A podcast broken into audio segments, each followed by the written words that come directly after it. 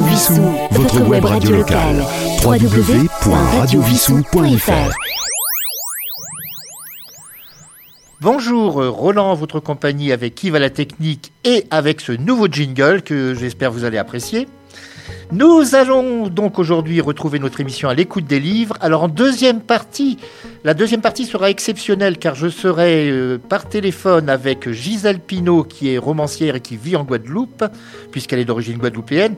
Et cette deuxième partie sera donc euh, également diffusée sur une radio de Guadeloupe qui s'appelle Radio Massabielle que je connais assez bien puisque pendant de nombreuses années avant de venir vivre à Vissou, j'ai sévi sur ces ondes.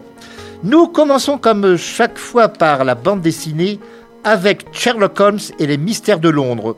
C'est le tome 2 et les auteurs en sont Jean-Pierre Pécaud pour le scénario et le dessin c'est Michel Sureau. Le personnage de Sherlock Holmes n'est pas mort avec son créateur Arthur Conan Doyle et nombre d'auteurs lui ont fait vivre de nouvelles enquêtes. Il y eut en qualité de romancier l'excellent René Réhouven qui a parfaitement reconstitué dans le bestiaire de Sherlock Holmes l'atmosphère des romans originaux. Au cinéma, on a découvert Sherlock adolescent dans Le secret de la pyramide de Barry Levinson ou vieillard dans Mr. Holmes de Bill Condon, sans oublier sa rencontre avec Sigmund Freud dans Sherlock Holmes attaque l'Orient Express d'Herbert Ross. Parmi ses apparitions en bande dessinée, Voici donc aujourd'hui le tome 2 de Sherlock Holmes et les mystères de Londres, sous-titré Le retour de Spring Heled. Jack. Au cours de cette aventure dans les bas-fonds de la capitale britannique, le détective enquête sur la mort de jeunes filles et de fillettes retrouvées dans la Tamise, le visage recouvert d'un masque hideux.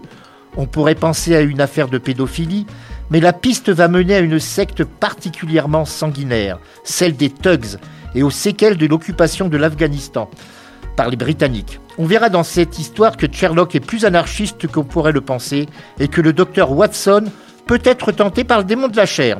C'est donc un scénario bien différent de ceux imaginés par le victorien Conan Doyle et qui donne une nouvelle jeunesse à son personnage. C'est pas vraiment élémentaire, mon cher Watson. Je rappelle le titre Sherlock Holmes et les mystères de Londres. C'est paru chez Delcourt.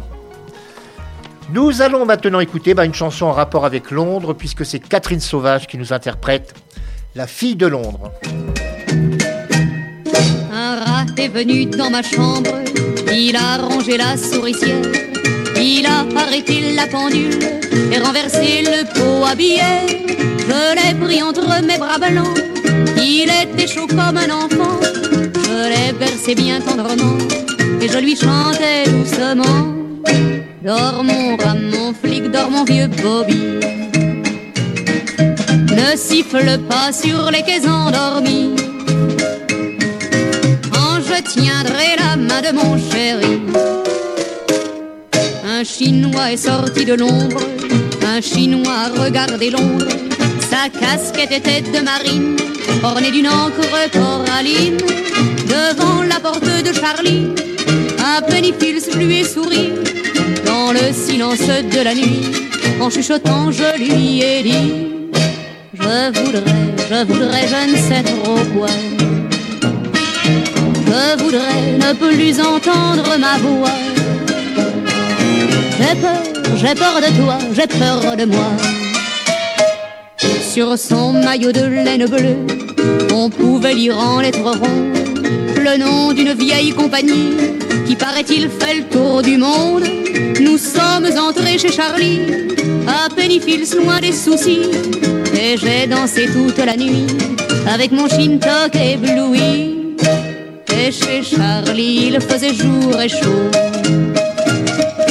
Tess jouait des ibelles sur son vieux piano. Un piano avec des dents de chameau. J'ai conduit le chinois dans ma chambre, il a mis le rat à la porte, il a arrêté la pendule et renversé le pot à billets. Je l'ai pris dans mes bras tremblants pour le bercer comme un enfant.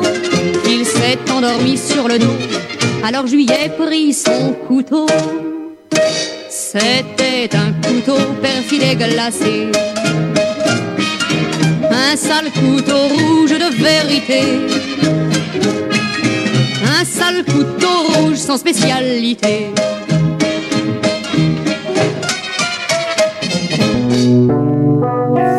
Radio Vissou, votre web radio locale.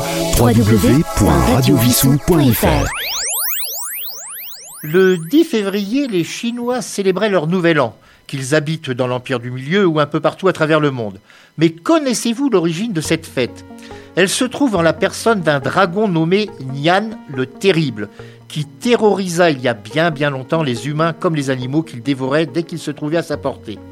Aussi, un vieillard eut-il l'idée d'en débarrasser ses victimes potentielles grâce à des bruits et des lumières que les jeunes lecteurs découvriront à travers les pages de cet album. C'est une légende qui, à travers les siècles, n'a pas pris une ride. Donc cet ouvrage s'appelle Nian le Terrible, sous-titré La légende du Nouvel An chinois. L'auteur en est Guillaume Olive, c'est illustré par E Zi Hong, c'est paru au Seuil Jeunesse, 32 pages, 5 euros. Et nous allons écouter les enfants fantastiques nous chanter Si j'allais en Chine.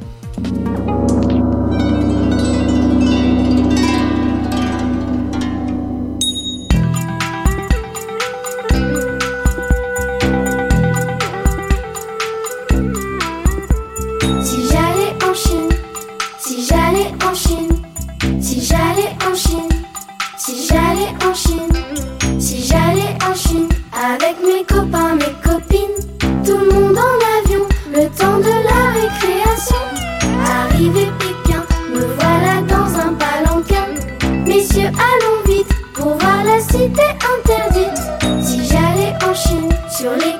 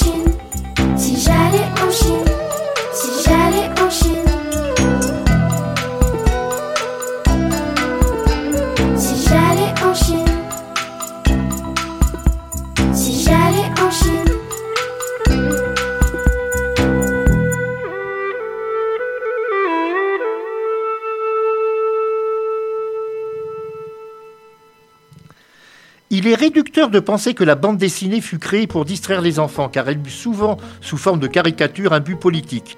Loin de se restreindre à l'espace américain et européen, elle s'est étendue aux autres continents. Et la bande dessinée en Afrique à l'époque coloniale a contribué à la propagande des colonisateurs. Il convient de ne pas oublier que des courants picturaux divers ont précédé le 9e art dans le berceau de l'humanité, mais sous des formes évidemment différentes. Les premières planches diffusées en Afrique furent à l'attention du colonisateur, puisque éditées dans des journaux venant de leur pays d'origine. L'esprit, entre guillemets, civilisateur est symbolisé par la fameuse vignette de Tintin au Congo, dans lequel celui-ci, montrant aux enfants africains une carte au tableau, il dit « Voici votre pays, la Belgique ». Progressivement, des bandes dessinées apparurent dans des journaux locaux, accessibles donc aux indigènes, et la propagande fut régulièrement sous-jacente ou explicite. De l'avant-première guerre mondiale aux années 70, des pays francophones aux États issus de la domination britannique ou portugaise, Christophe Cassio-Horry, conservateur général des bibliothèques à la Bibliothèque nationale et universitaire de Strasbourg, auteur d'un dictionnaire sur la bande dessinée des pays du Sud, et Christophe Meunier, docteur en géographie, chercheur sur la représentation des espaces et de leurs pratiques dans les, dans les iconotextes, pardonnez-moi, nous propose un exposé passionnant sur ce thème tout à la fois culturel et politique. L'ouvrage donc s'appelle La bande dessinée en Afrique à l'époque, coloniale. Christophe Cassio-Horry et Christophe Meunier en sont les auteurs. C'est paru chez l'Armatan BD dans la série Essai, 173 pages, 20 euros. Eh bien, tout logiquement, nous allons écouter Yannick Noah nous interpréter Saga Africa.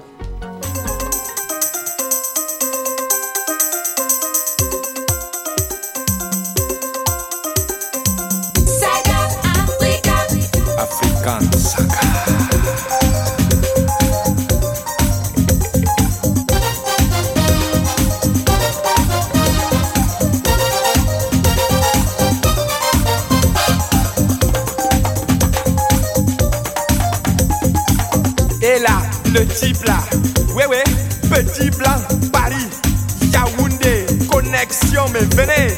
Allons, ambiance et ambiance, sous ambiance, Makosa ou l'ambiance du Bikouti, ambiance, Asiko, mouvement partout et mouvement droite, mouvement à gauche, roulement de pécos, direction à l'hôpital,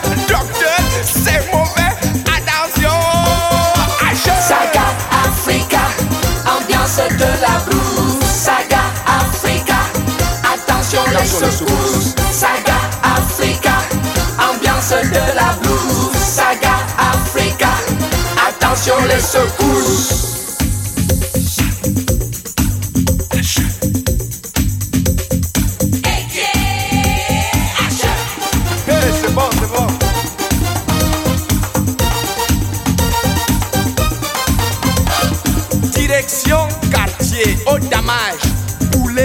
Avec le meilleur. Ah, comment Goûte le meilleur? Comment tu es calé? À Elan Oiseau Et tu es un shogun, hein?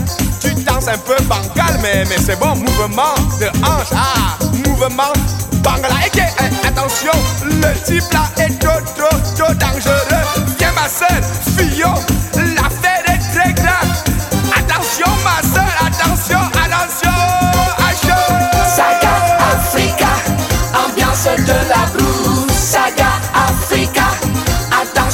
Secousses, saga Africa. Ambiance de la blues, saga Africa. Attention les secousses. Yannick Noah pour Yado Cameroun avec les lions indomptables. chrono dégage, suppositoire de l'attaque adverse. Dégagement multidirectionnel chrono. Les défenseurs voient complètement flash. François Omambi, Amoti, église un solo, deux solo et lance Mila. Au de Mila, dribble là-bas, un dribble sorti tout dans le laboratoire footballistique des Toudis. L'affaire est grave, il tire un goal, il y est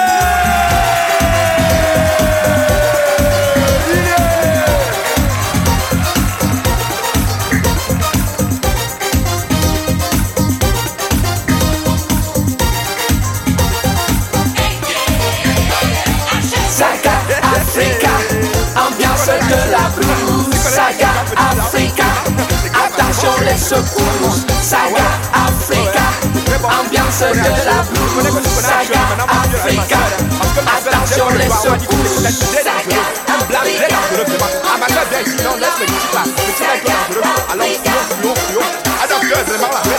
Saga. Ambiance de la Saga Africa. Les secousses, Saga Africa de la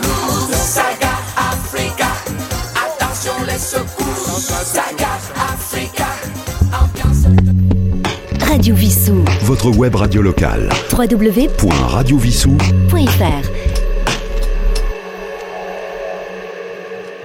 Si les truands abondent dans la rubrique des faits divers, certains d'entre eux sont restés plus connus que d'autres pour des raisons diverses. Il y eut bien sûr Mesrine qui ne daignait pas de contacter les journalistes, Spaggiari pour le casse du siècle à Nice et quelques autres. Laurent Cocogne devient lui aussi une vedette entre guillemets du banditisme, non pas lors de ses hold-up, puisqu'il resta longtemps anonyme, mais lorsqu'il se suicida plutôt que d'être arrêté et qu'on découvrit qu'il était à la tête d'un gang ayant réussi à éviter que les valises piégées de billets ne déversent de l'encre indélébile sur les liasses. Avec le roman de Cocogne, nous faisons la connaissance de ce fils d'un ancien truand qui ne voulait pas que son fils suive la même voie que lui. Le premier braquage réussi d'une banque passa inaperçu car il se déroula le 11 septembre 2001 et le monde entier avait ce jour-là les yeux tournés vers New York et les tours du World Trade Center. Cela l'encouragea à persévérer en compagnie de son beau-frère dans les attaques de banques et de transporteurs de fonds.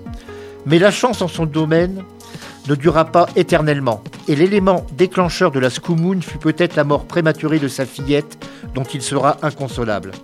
Jusqu'au bout, Laurent Cocogne brûlera la vie par les deux bouts, et sans être un bandit romantique, on peut ressentir une certaine empathie à son égard. Ce livre ne cherche pas à le réhabiliter, mais à le montrer en tant que voyou, certes, mais aussi homme d'honneur.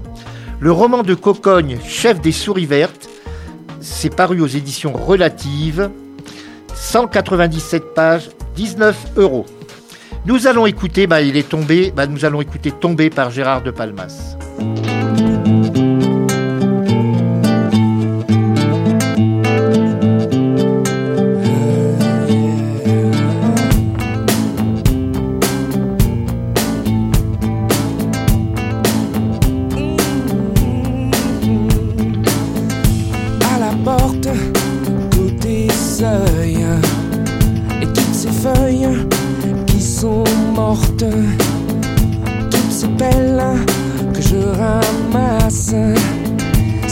À ma place. 10 heures, tu m'as laissé tout seul du mauvais côté. 10 heures, j'ai pas la clé tombée, tombée. 10 heures, même en été, la pluie ne m'a pas lâché. 10 heures, tu m'as laissé tomber, tomber. Tomber.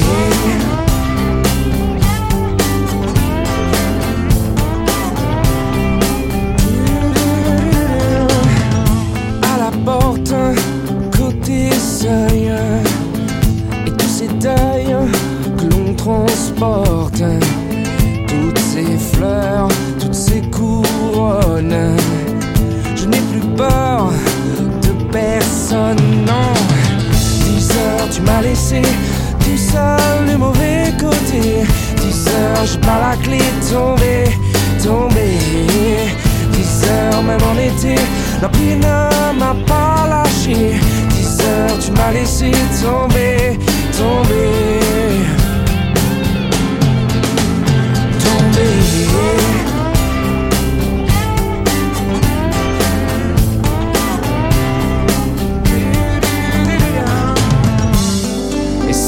Si tu passes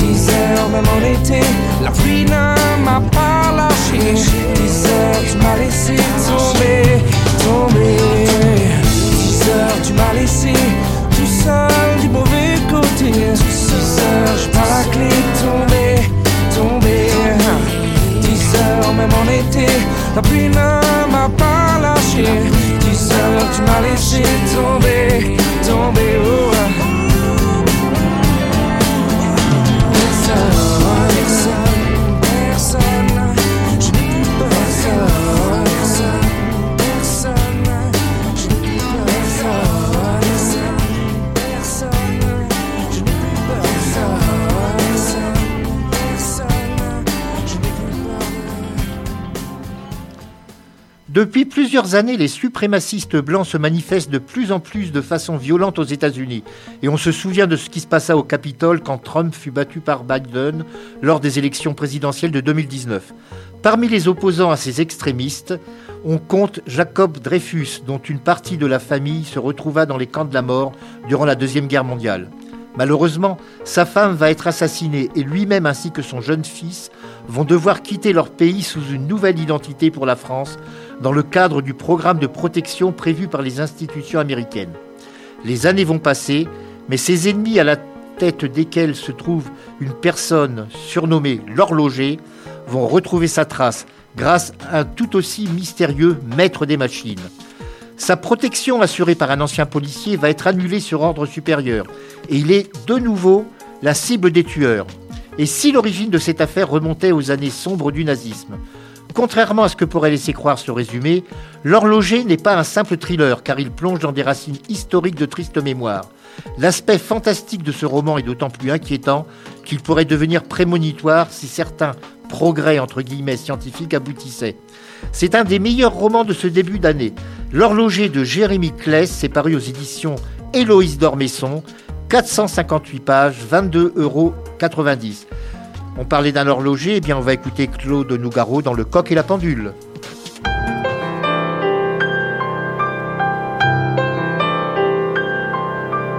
Dans une ferme du Poitou, un coq aimait une pendule.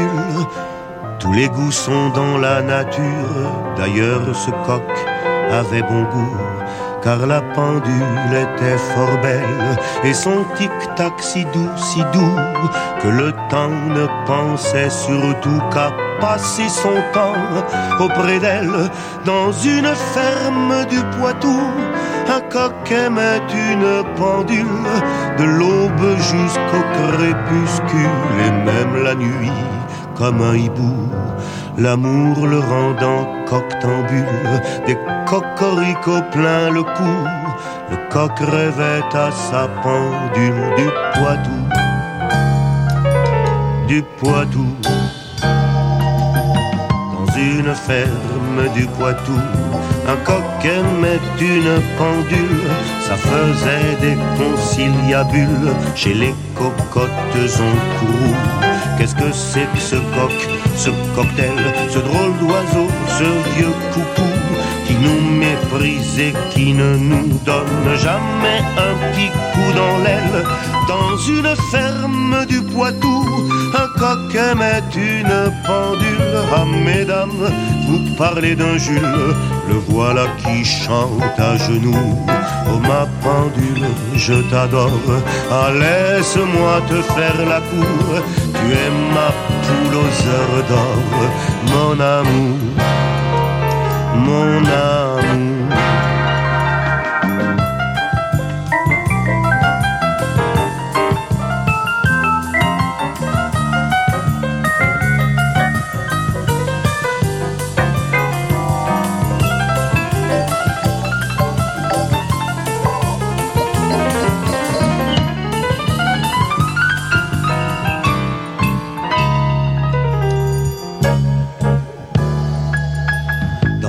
Une ferme du Poitou, un coq aimait une pendule.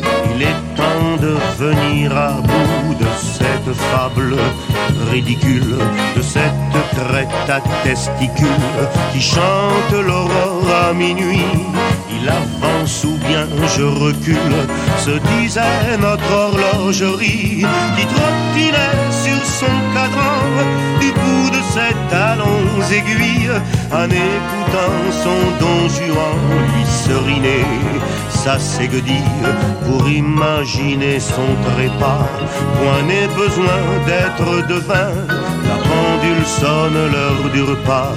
Coq au vin, coq au vin, dans une ferme du Poitou, cocorico, un coq aimait une pendule.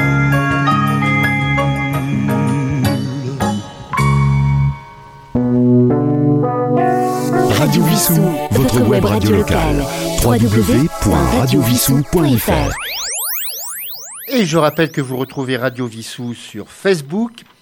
Et je rappelle également qu'en deuxième partie, je serai en compagnie de Gisèle Pinault pour euh, son nouveau roman. Et cette émission sera exceptionnellement diffusée également sur Radio Massabielle en Guadeloupe. Passons à l'ouvrage suivant, à l'avant-dernier ouvrage du jour. Il s'agit de Voyage en terre inconnue. L'auteur est David Park, c'est paru dans la collection La Petite Vermillon.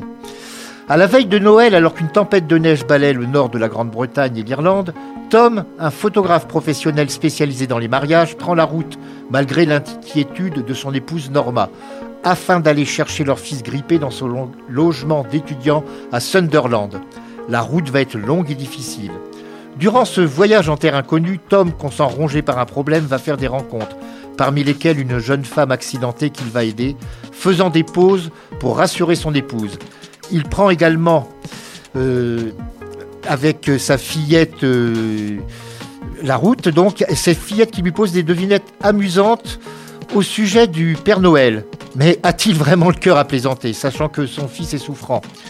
Des musiques sur son autoradio l'accompagnent au long de ce périple, au cours duquel le lecteur apprendra progressivement le drame ayant marqué cet homme. Auteur de nouvelles et de plusieurs romans ayant reçu en 2008 l'American Ireland Fund Literary Award, David Park nous propose ici un ouvrage au cours duquel la difficulté des rapports entre père et fils est mise en lumière avec des accents de vérité rarement aussi bien exprimés. Voyage en terre inconnue s'est paru à la petite Vermillon. Puisque nous parlons de voyage, eh bien voici Désirless dans Voyage Voyage.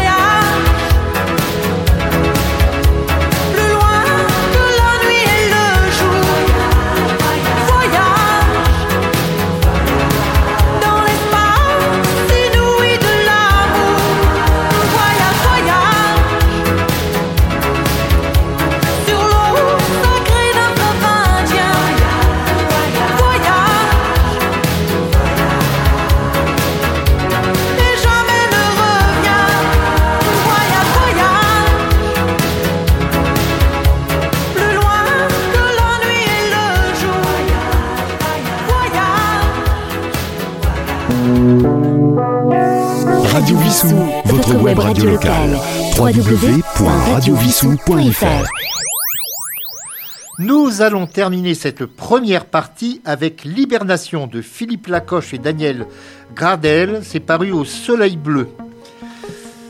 Les auditeurs fidèles de cette émission connaissent Philippe Lacoche, dont plusieurs de ses romans y ont été chroniqués. Et lui-même, d'ailleurs, a participé à une de nos émissions.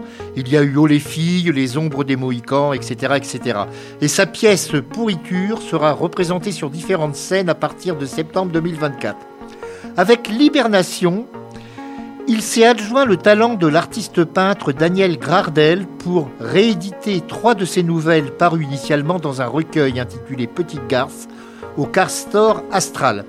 Chacun des textes est suivi de son adaptation en bande dessinée, celle-ci donnant une saveur nouvelle à l'histoire narrée par Philippe Lacoche. Dans La terreur des batteurs, nous découvrons un individu capable de déstabiliser par la seule force de son regard le plus talentueux batteur de rock. Eh bien, qu'en aurait pensé Charlie Watts? Avec la pêcheuse de nuages et le parachutiste, nous allons nous retrouver au sommet d'un château d'eau. Enfin, avec Libération, un prénommé Franck préfère se réfugier dans un sommeil profond plutôt que de souffrir d'une peine de cœur. Ce sont des textes et des dessins donc qui sont en parfaite harmonie. Libération s'est paru au Soleil Bleu édition. Nous parlons d'hibernation, et eh bien nous allons écouter Catherine Lara dans L'hiver et je vous retrouve en deuxième partie avec mon invité Gisèle Pinault.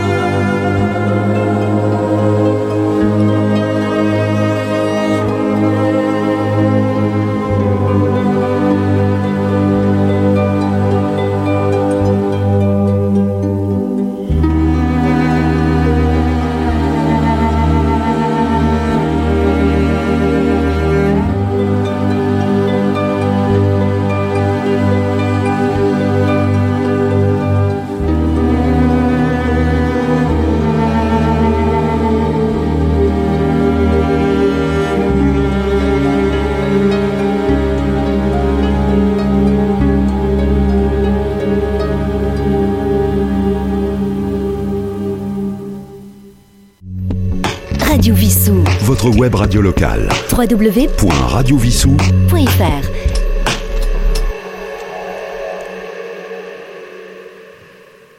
Eh bien, Roland, votre compagnie, exceptionnellement, l'entretien que je vais avoir maintenant avec mon invité est co-réalisé entre Radio Vissou et Radio Massabielle. Pourquoi avec Radio Massabielle? Eh bien tout simplement parce que notre invitée, la romancière Gisèle Pinault, est en Guadeloupe, et puisque c'est son pays de famille d'origine, et que Radio Massabielle bah, s'intéresse également beaucoup à la littérature. Gisèle Pinault, bonjour. Bonjour, bonjour à tous, bonjour à tous les auditeurs de Radio Massabielle et Radio Wissou. Alors, si je vous invite aujourd'hui, c'est que vous venez de publier un nouveau roman aux éditions Philippe Ray qui s'intitule La vie privée d'oubli.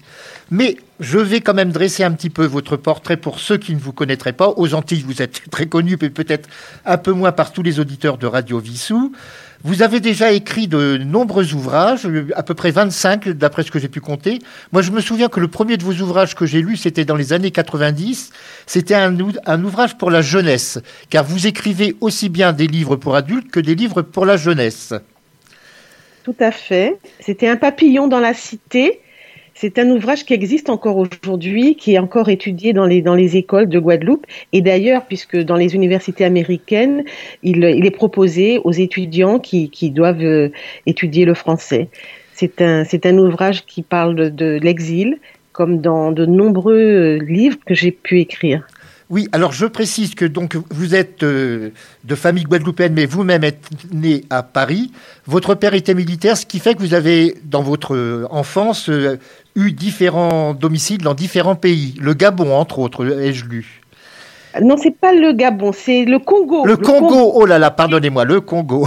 oui, c'était le Congo, Brazzaville. J'étais très jeune, j'avais 4 ans, et mon père qui avait euh, euh, intégré l'armée, puisque en fait, il avait répondu en 1943 à l'appel du général de Gaulle, comme de nombreux jeunes des colonies françaises de l'époque. Et à l'issue de la Seconde Guerre mondiale, il a, il a fait carrière dans l'armée française. Donc il a connu les dissidences, la dissidence bien sûr, mais aussi les indépendances africaines, euh, la guerre d'Indochine.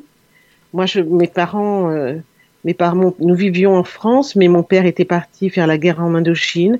Ensuite, il y a eu la guerre d'Algérie. Ensuite, il y a eu les essais nucléaires à Mururoa. Mon père partait. Il a fait la Polynésie française.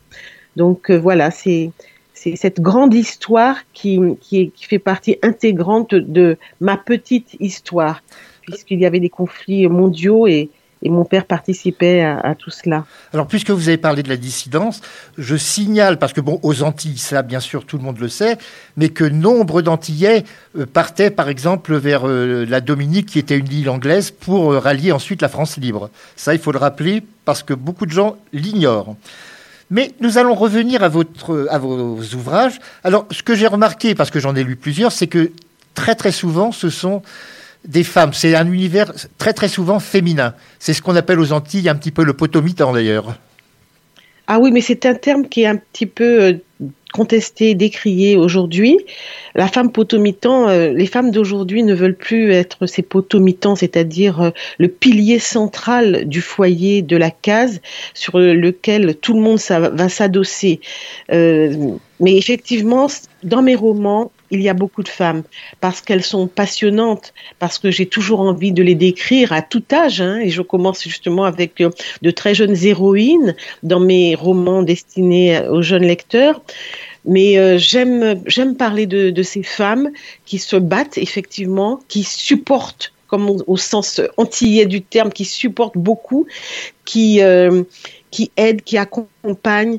Et puis euh, dans ce dans ce nouveau roman, je vais parler de jeunes femmes qui qui vont être des, des mules, hein, des femmes oui, qui... Oui, ça on va en parler parce qu'il y a plusieurs femmes, justement, il y a plusieurs exemple de, de femmes dans votre ouvrage. Alors, ce que j'ai oublié de préciser, c'est que avant de vous plonger totalement dans l'écriture de romans, vous avez une autre profession qui est celle d'infirmière en hôpital psychiatrique et vous avez consacré un ouvrage euh, à cela. Oui, j'ai euh, écrit un livre qui s'appelle Folie aller simple toujours publié aux éditions Philippe Ray et dans lequel je reviens sur euh, mon entrée dans ce monde de la santé mentale et de la maladie mentale, puisque j'étais partie en France euh, après mon bac pour entamé des études de, de, professeur de français. Et puis finalement, euh, j'ai échoué dans ces études parce que je me suis euh, heurtée au latin et puis à la linguistique, ça ne m'intéressait pas du tout. Moi, tout ce que j'aimais, c'était la littérature, lire, écrire, plonger dans l'univers de, de- d'écrivains. Alors, euh, par le, par le hasard, par des rencontres, eh bien, je me suis retrouvée à suivre une formation d'infirmière en psychiatrie à l'hôpital de Villejuif. Et j'ai vraiment euh, embrassé cette carrière. J'ai, j'ai aimé ce, ce, travail qui parle d'humain, en fait, qui concerne l'humain et des souffrances qu'on, qu'on ne voit pas, des souffrances invisibles. Ces souffrances que, le, que l'on retrouve aussi euh, dans mon nouveau roman, La vie privée d'oubli. On ne voit pas toutes les souffrances, mais elles sont là. Et mon héroïne, d'ailleurs, euh, dans, dans ce livre, l'héroïne du temps passé, Agontimé, euh, l'esprit qui va, qui va habiter et qui va peupler euh, les, les pages de mon roman, eh bien, elle va souffrir de mélancolie parce qu'elle a été rasiée en Afrique et elle, elle erre comme ça sur la terre et elle voit tous ses descendants aller et venir, aussi bien en Afrique qu'en Guadeloupe. Nous avons plusieurs euh, exemples de ces femmes. Alors, vous avez parlé de cette euh, jeune fille, Margie, qui va servir de mule. Et ça, il faut savoir que ce n'est pas uniquement au Brésil qu'on trouve ces personnes qui, pour de l'argent, pour- survivre même, euh, avalent des, des cachets, enfin, des- dirons-nous, des, des drogues enrobées. capsules de, de cocaïne. Voilà, tout à fait. Beaucoup, ce phénomène existe beaucoup à, la Guyane, au Guyana.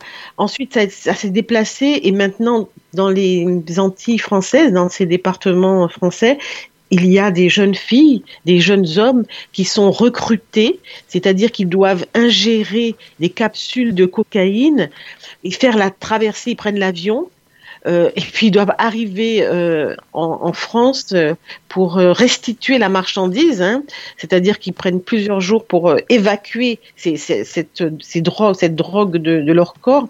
Ils peuvent parfois ingérer près de 60 à, à 100 capsules de cocaïne parce qu'il faut quand même que le, voyage soit rentable.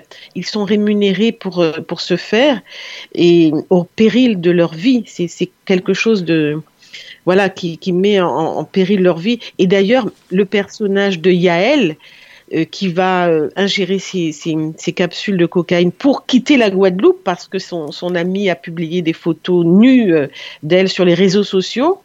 Eh bien, elle, ça va très mal se passer pour elle. Les capsules vont exploser dans son, dans son ventre et dans ses intestins et elle va tomber dans un coma, elle va faire une overdose, elle va tomber dans un coma et c'est à ce moment-là qu'elle va avoir peut-être une vision, il y a une faille, une porte qui s'ouvre et, et son ancêtre Agontimé va lui apparaître. Agontimé est la première de, de la lignée qui s'est bâtie en Guadeloupe. Elle est arrivée là, je, je l'ai dit tout à l'heure, rasiée euh, en Afrique, plus précisément euh, au, au Dahomey. Et voilà, elle, elle est tombée dans une mélancolie parce qu'elle était esclavagisée. Alors, il faut parler de cet euh, aspect mémoriel très très important aux Antilles, qui est le souvenir de, ce, de l'esclavage. Tout à fait. Tout à fait. C'était pour moi, écrire ce livre, c'était pour moi une, une manière de, me souvenir aussi et de comprendre comment euh, euh, ce passé-là n'est finalement pas passé. Vous savez, euh, l'idée de ce roman est arrivée très tôt avec un test ADN que j'ai pratiqué, où j'ai découvert que j'étais euh, nigériane et béninoise dans mes gènes. Euh, hier soir, d'ailleurs, je suis allée voir un film français très amusant qui s'appelle Cocorico, où euh, les personnages font, font un test ADN et, et, découvrent des origines complètement improbables, même honteuses. Alors moi, c'était évident pour moi qu'avec ma peau noire, que je, je venais de l'Afrique, mais quand d'un seul coup, euh, on me dit, voilà, c'est là, c'est ce lieu-là, vous venez de là, de et finalement, je viens de là, c'est où? C'est la côte des esclaves. Alors, euh, ça a été un, vrai choc pour moi. Et toutes les personnes qui pratiquent euh, un test ADN, eh bien, sont un peu choquées, émues. Il y a des, beaucoup de, vidéos qui circulent sur Internet où on voit ces personnes découvrir les résultats de, de leur test. Et c'est toujours tellement émouvant, toujours tellement plein d'émotions. Alors voilà, j'ai écrit ce livre, La vie privée d'oubli, euh, parce que le passé est là et nous sommes un peu hantés par ce passé aux Antilles, euh, par tout ce que nous faisons. Je vois, nous sommes en période de carnaval actuellement et, et on voit défiler euh, des nègres marrons, on voit des pratiques anciennes qui, qui, sont, qui sont remises euh, voilà, euh, dans, dans l'air du temps. On voit une, une envie très forte d'entrer en connexion avec nos ancêtres. Et c'est un travail qui est fait depuis de nombreuses années aux Antilles. Voilà, on sait que la, la traite et l'esclavage ont été ont été vraiment dénoncés comme crimes contre, contre l'humanité. C'est entré dans les dans, les mœurs, c'est entré dans les voilà. Maintenant, on revient à ça. On n'a plus honte et d'être des descendants euh, de personnes qui ont été niées dans leur humanité. Alors, parmi les personnages euh, évoqués dans votre ouvrage, enfin qui sont au centre de votre ouvrage, il y a cette jeune fille qui a subi un rituel en Afrique pour devenir ni plus ni moins qu'une prostituée, comme des centaines d'autres que l'on trouve entre autres à, Pa- à Paris, dans les, dans le, au bois de Vincennes par exemple. Oui, j'avais été frappée par euh, un documentaire que j'avais vu à la télévision et qui évoquait justement euh, euh, le, destin et le drame de ces jeunes Nigérianes, hein, particulièrement des Nigérianes, qui étaient livrées à la, qui s'étaient obligées d'être livrées à la prostitution en Europe, en France, en Sicile, à Palerme. C'était dramatique, c'était violent pour moi.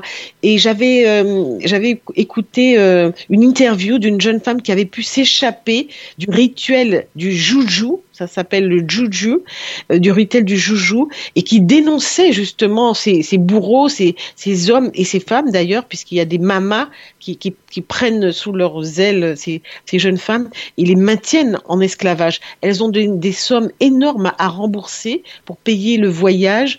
Et, franchement, c'était très violent pour moi de euh, de voir cette jeune femme son témoignage son courage et parce qu'elle risquait aussi d'être d'être assassinée hein. Euh, il ne fallait pas dénoncer et sa famille même pouvait être mise mise en péril C'est déjà arrivé à plusieurs reprises que les familles soient massacrées elles-mêmes, malheureusement, là-bas.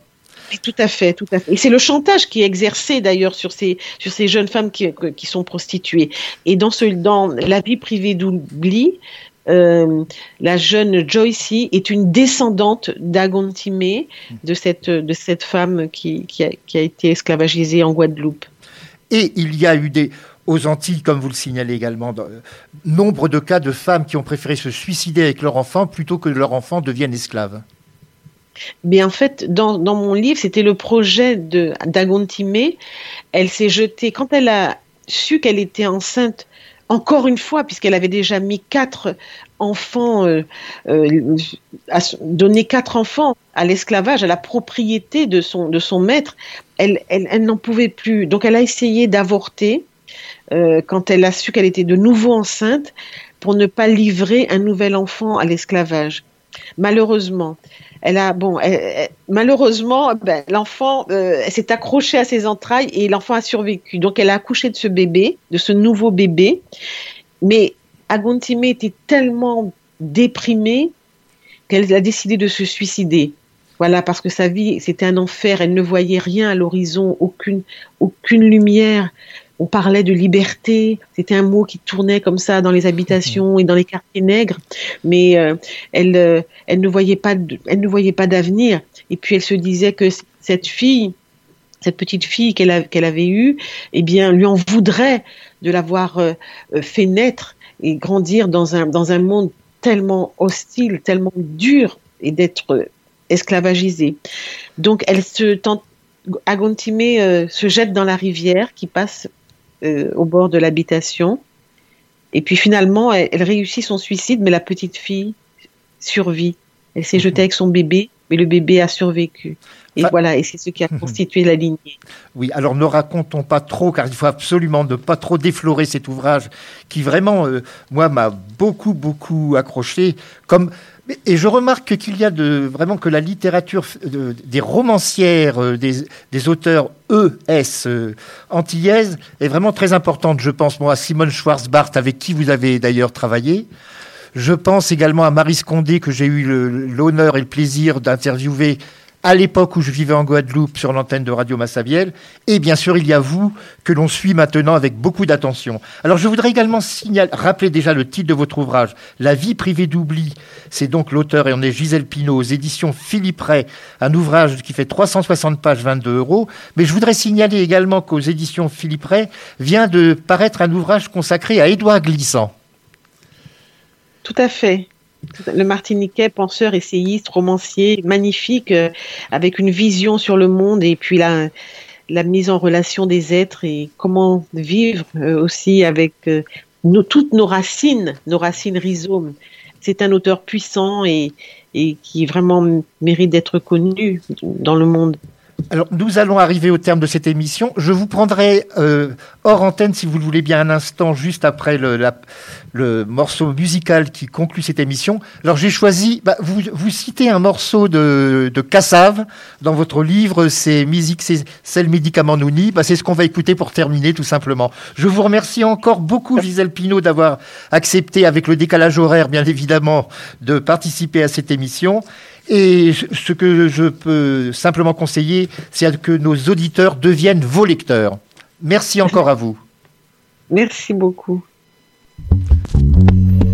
Radio Vissou. Votre web radio locale. www.radiovissou.fr